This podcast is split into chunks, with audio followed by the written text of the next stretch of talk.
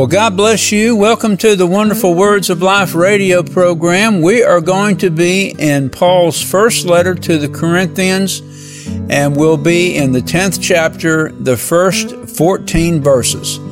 Uh, this is going to be a lesson and a study concerning how to overcome temptation to sin.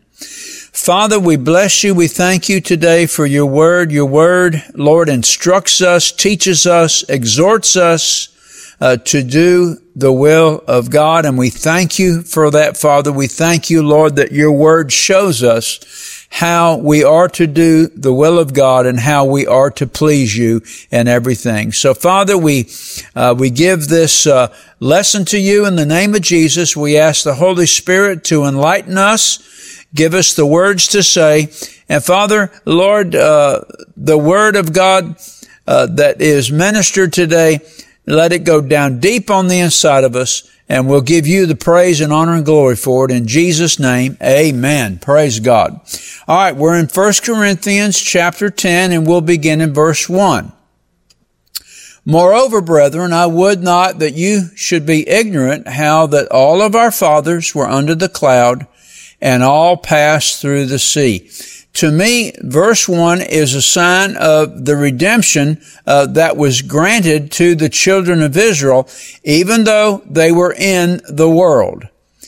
Notice, notice verse 2, and were all baptized unto Moses in the cloud and under sea. In other words, uh, the entire uh, nation of Israel was under the command, under the authority of Moses, Moses being called the friend of God. Uh, verse 3 says, and did all eat the same spiritual meat and did all drink the same spiritual drink, for they drank of that spiritual rock that followed them, and that rock was Christ. You know, the, uh, the Jewish scribes, and it was a tradition within uh, the rabbinic community that uh, this rock followed the children of Israel wherever they went and was that, um, object or that way in which God gave to the children of Israel uh, water to drink. And that's a fascinating tradition. Uh, but verse 5 says this, uh, but with many of them, God was not well pleased, for they were overthrown in the wilderness. Now think about that. Everything that God had done for them, and yet they were, and this is a key word now, they were overthrown in the wilderness. And so today, uh, we're talking about overcoming temptation to sin.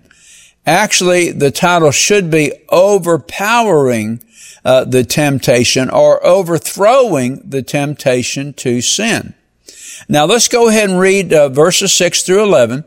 Now these things were our examples to the intent we should not lust after evil things as they also lusted. That's found in Hebrews chapter 11 verses 4 through 6 of the children of Israel lusting, uh, lusting after flesh to eat. Verse 7, neither be ye idolaters as were some of them, as it is written, the people sat down to eat and drink and rose up to play. Now that's found in Deuteronomy chapter 9 and verse 12 concerning the golden calf. Uh, verse 8 says, Neither let us commit fornication, as some of them committed and fell in one day three and twenty thousand. Uh, that's found in Numbers 25 verses 1 through 9, uh, Israel uh, whoring after the Moabites. Uh, verse 9, and neither let us tempt Christ as some of them also tempted and were destroyed of serpents. That's found in Numbers 21 verses 5 and 6. They murmured against God and were bitten by serpents. So, uh, what Paul is saying, they actually, they murmured against Christ. Amen. Um, Verse 10, neither murmur ye as some of them also murmured and were destroyed of the destroyer. That's found in Numbers chapter 16. That was uh, concerning the murmuring of Dathan and Abiram who rose up against the authority of Moses. Now, verse 11. Now all these things happened unto them for examples. They are examples to us and they are written for our admonition upon whom the ends of the world are come. So these are examples of how uh, these people and this, uh, uh, the children of Israel, the nation, they were overthrown by uh, the temptation to sin and the consequences of that. And so we today, now that we are under the banner of Christ, now that we have been set free from the nature of sin uh, through the sacrifice of Christ, and now that we have liberty, because remember what Jesus said, you know, in whom the Son sets free is free indeed. And uh, He is the one that has made us free. So we enjoy Christian liberty today. And we do have Christian liberty even as uh, we speak. But this liberty is contained within uh, the desire to do according to the will of God. So our liberty is contained within doing uh, the will of God. Now, here's the three verses that we're really going to center in on today, uh, beginning in verse 12. Uh, Wherefore, let him that thinks he stands take heed lest he fall. There has no temptation taken you but such as is common to man. Now we're talking about the temptation to sin. Uh, taken you but such as is common to man. But God is faithful who will not suffer you to be tempted above that which you are able, but will with the temptation also make a way to escape that you may be able to bear it. Wherefore, my dearly beloved, flee from idolatry. And so we know that the flesh is weak. We know that. I mean, anyone who's been a Christian for any length of time understands completely how uh, the flesh is weak. But we have an advantage. And that advantage is that we have uh, the power and the authority over the world. And it's by God's power which causes us to overcome the tests and the trials that come our way. So we're going to look today at uh, how we execute that power and how that we get out of a lot of the things that uh, we find ourselves in and we're talking specifically about uh, temptations to sin. It might be sexual sin but then again it might be pride. It might be arrogance. It might be the unwillingness uh, to walk by the love of God. These are all temptations that keep us uh, bound by uh, the sins that are in this world. And so we understand in reading verse 12 that every one of us uh, will have to deal with evil desires that come into our lives. This is just a part of life. As long as we're here on this earth, we're going to have to contend to the, for the faith that was once delivered unto the church of God. And so we need to be careful. And we need to be careful with the thought that, oh, we'll never behave like that brother or that sister who fell into temptation. But rather we need to consider and take heed that we may be tempted to do something that's far worse than what others have done. And so there is a factor of humility here that uh, that we don't point the finger at someone who did something wrong. Uh, we need to humble ourselves and consider, and it should grieve our heart uh, that that brother has fallen. That brother has been overthrown by the temptation to sin instead of overthrowing that temptation uh, by uh, the operation of God. And then verse 13 reminds us that, uh, and, and that we have to remember that temptations to sin come to all of us. I mean, nobody's exempt. I wish I could say in the area of temptation to sin, I was perfect. But if I did, I'd have to ask God to forgive me for lying. I mean, we all face these things because we have the flesh that is weak. And we all have to learn how to overcome the temptations of the flesh by the operation of God, which we're going to be talking about today. Or at this, in this session rather. So we are all on common ground when it comes to temptations of sin. And so when it comes to the incitement to sin, Uh, and when it comes to the possibility of us violating the law of love. Uh, but we know this. We know that no temptation is beyond our ability. Amen. Because our ability is found in Christ's power and in His ability to resist. He resisted temptation. And if He did, He's granted us the power to do the same. You know, we can place our trust by faith. This takes to faith and obedience. We can place our trust in Him uh, to keep the temptation from becoming so strong that we can't resist it. Now we have to understand this. Satan is a powerful spirit. He's much more powerful than we are if, if we stand alone. But see, we're not standing alone. We have Christ as the captain of our salvation, and we have the Holy Spirit who is the power of God in our life. And Christ is always faithful. He's faithful to strengthen us. He's faithful to give us power to resist the temptation when we need to resist it. Amen. Praise God. So when the temptation becomes great, God's power becomes even greater, but we need to be able to yield to that power. And of course, He will always show us through His Word, and He'll show us how to, through the Scriptures, how we can resist the temptation and also to find the way of escape. Resisting is the way of escape, and we'll look at that in just a few moments. Amen. So there's always power to resist whatever Satan is trying to do in overcoming us or in overthrowing us. Amen. There is always enough power to resist it, to bear up against it, and to overthrow it. Amen. Praise God. And so verse 14 reminds us that just like Joseph in the Old Testament, he was faith, faced with a powerful temptation to commit adultery.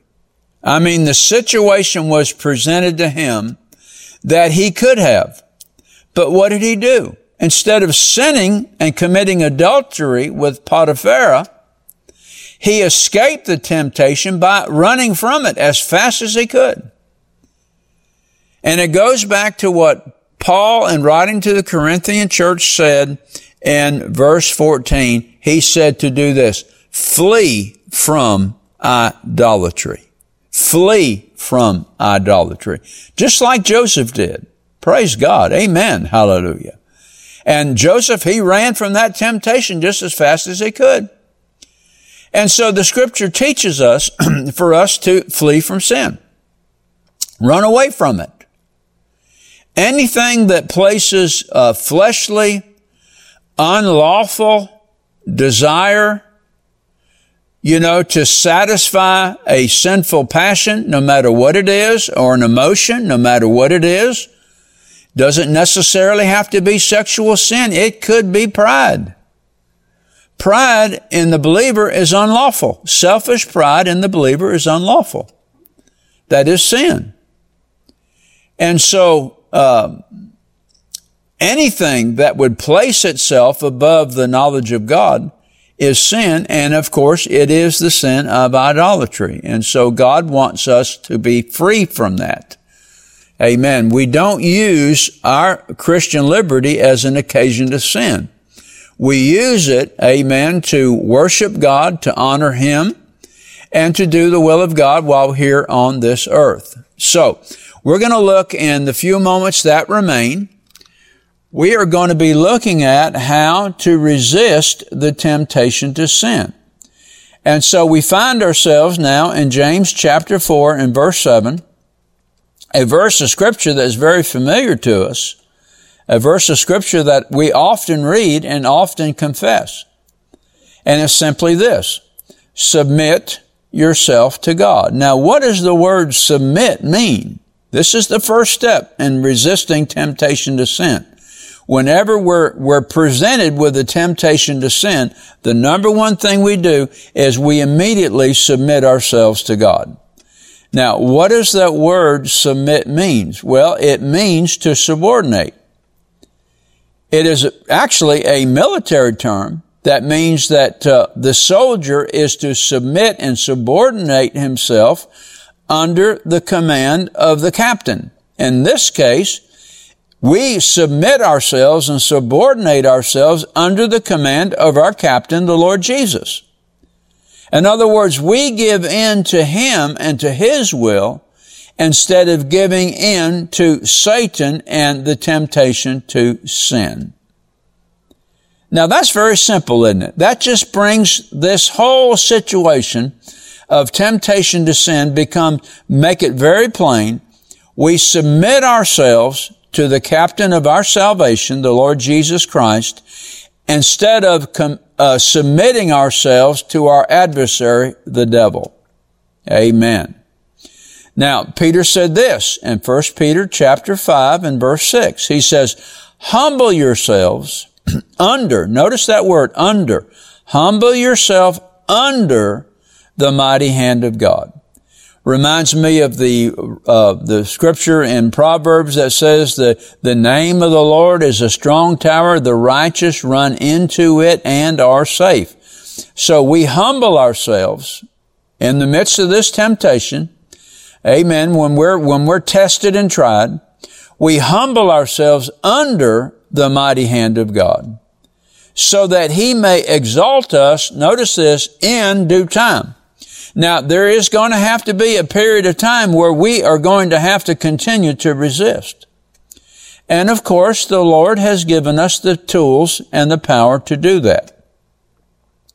So we submit ourselves to God, and then the, the second thing that we do and or, or, rather the second thing that uh, James tells us to do is that we resist the devil and he will flee from us. Amen.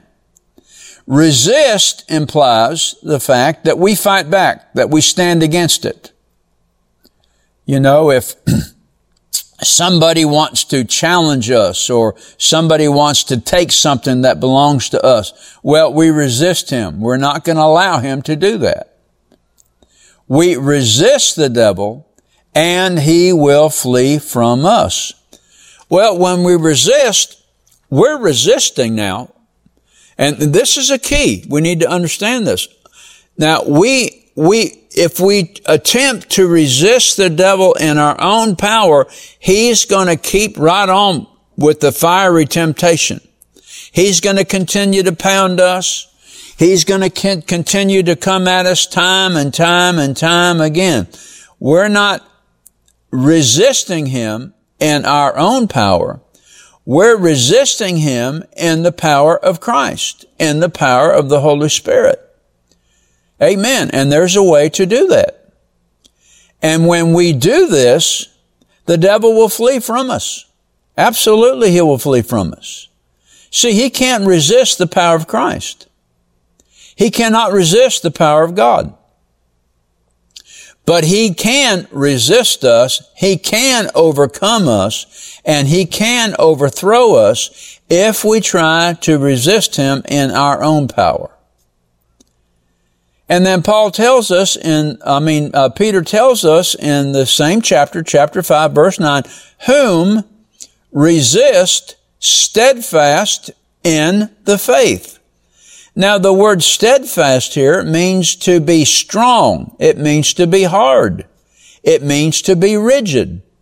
And it means to be immovable against the temptation. In other words, uh, when Satan tries to push us to overthrow us, we turn right around and we push back and we overpower him. Praise God. Amen. Because the temptation to sin is is the devil working through the weakness of our flesh to try to prove to us, amen, that the Word of God is not as powerful as we think it is, or we are not as powerful as we think we are. Amen. And so the way to overpower the temptation to sin is through the power of the Word and of the Spirit. These are part of the weapons that God has given us to resist because after all, uh, the temptation to sin is a power play. It is the devil's attempt to prove the power of the flesh or the power of the fleshly will is stronger than the power of our will to obey God. So it boils down to a power play between the devil and p- between the God we serve, who we're going to serve. You know, Paul in writing to the Roman church says this. He says, whoever obeys sin is a servant of sin. So that's the power play. Are we going to resist the devil and him flee from us? Or are we going to resist the power of the Spirit, resist the power of the Word of God to serve sin? We can't do that. Amen. We're called to liberty, but we're called to liberty under the limits of uh, the Word of God. Now, there's a couple examples here in the scriptures. And one is found in the book of Job in the first chapter, beginning in verse 6. Now, there was a day when the sons of God came to present themselves before the Lord, and Satan also came among them. And the Lord said to Satan, From where do you come? So Satan answered the Lord and said, From going to and fro on the earth and from walking back and forth on it. Then the Lord said to Satan, Have you considered my servant Job that there is none like him on the earth, a blameless and upright man, one who fears God and shuns evil? Now, God is setting the devil up. I mean, this is a contest. And this same contest is worked out in you and in me.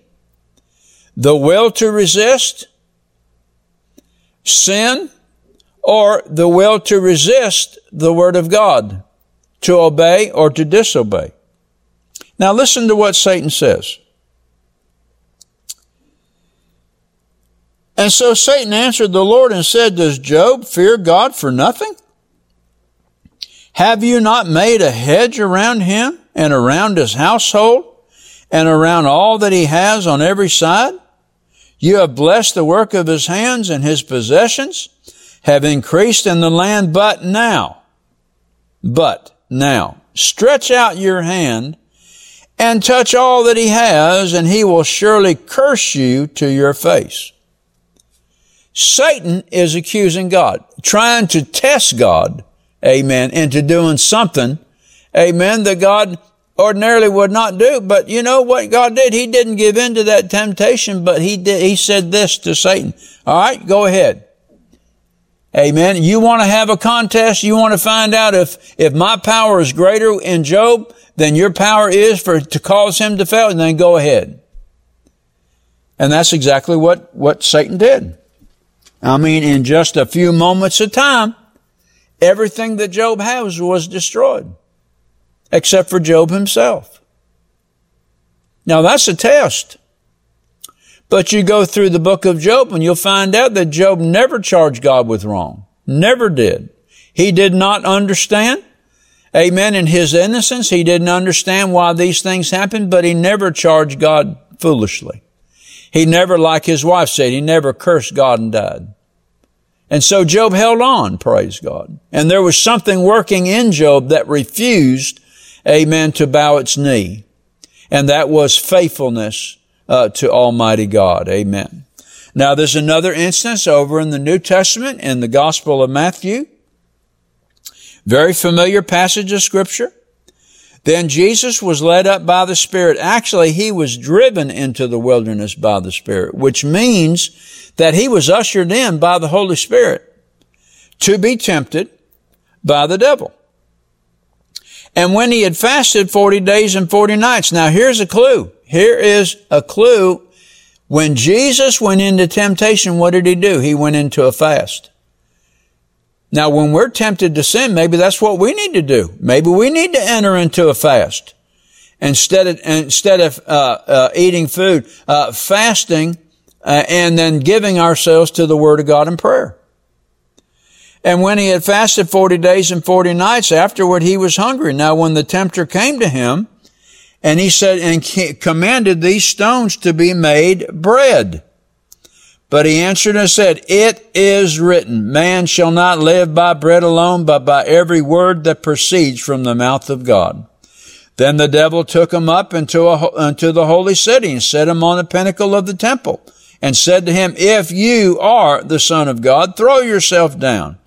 For it is written, He shall give His angels charge over you, and in their hands they shall bear you up, lest, lest you dash your foot against a stone. But Jesus said to him, It is written again, You shall not tempt the Lord your God. See, this is a contest.